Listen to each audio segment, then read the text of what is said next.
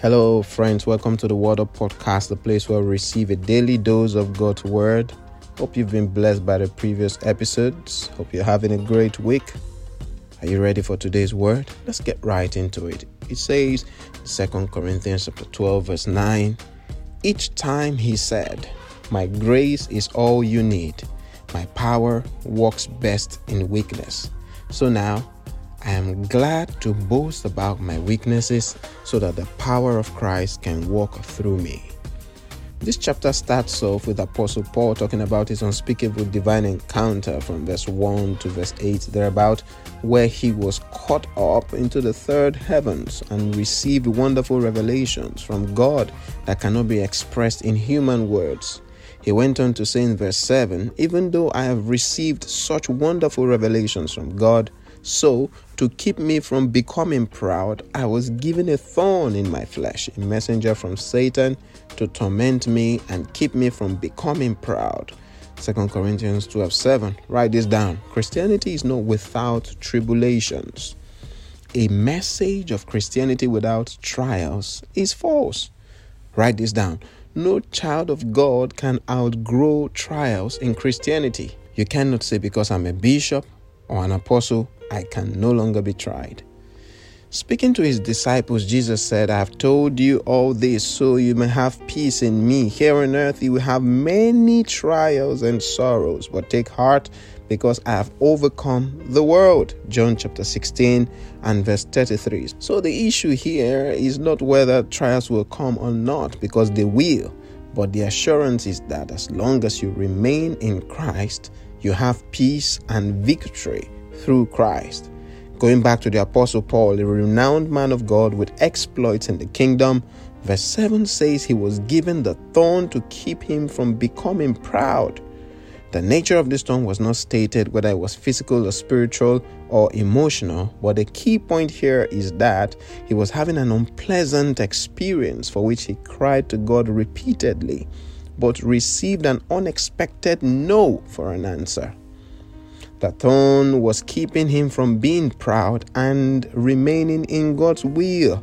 Taking the thorn away would mean pride setting in, and Paul would have lost it. God wants you to have a glorious end, and if granting your request would cause you to drift away, He would rather not grant it for you to be delivered and have a glorious end.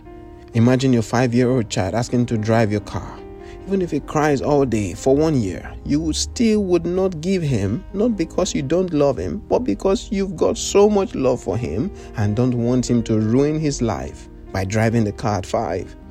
Even if the car had been bought in his name, you would keep it till he is of age because of love.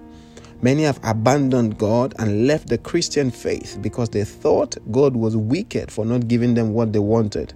I see them as children with little understanding. If you know God, you would understand that He wants the best for you, even more than you want for yourself. He said to the Apostle Paul that His grace is sufficient. The grace of God is the ability of God capable of producing delight, pleasure, joy. It is also called unmerited favor. God's power works best in weakness. In times of struggles and weakness, it is the power of God that can pull you through. God helps those who rely on Him for help.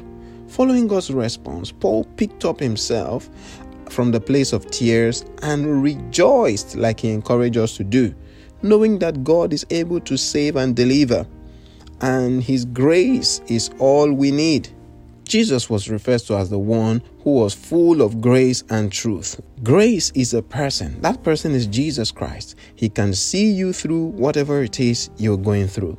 I pray for you that every area of struggle receives the power of God and you receive grace to surrender totally for God's strength to manifest in your life. In Jesus' name, amen. Let us pray. Dear Father, we just want to thank you for your word. We give you praise for sharing with us today insight. I pray for everyone going through hard times, an unpleasant phase in their lives. I'm asking God that your grace will be sufficient.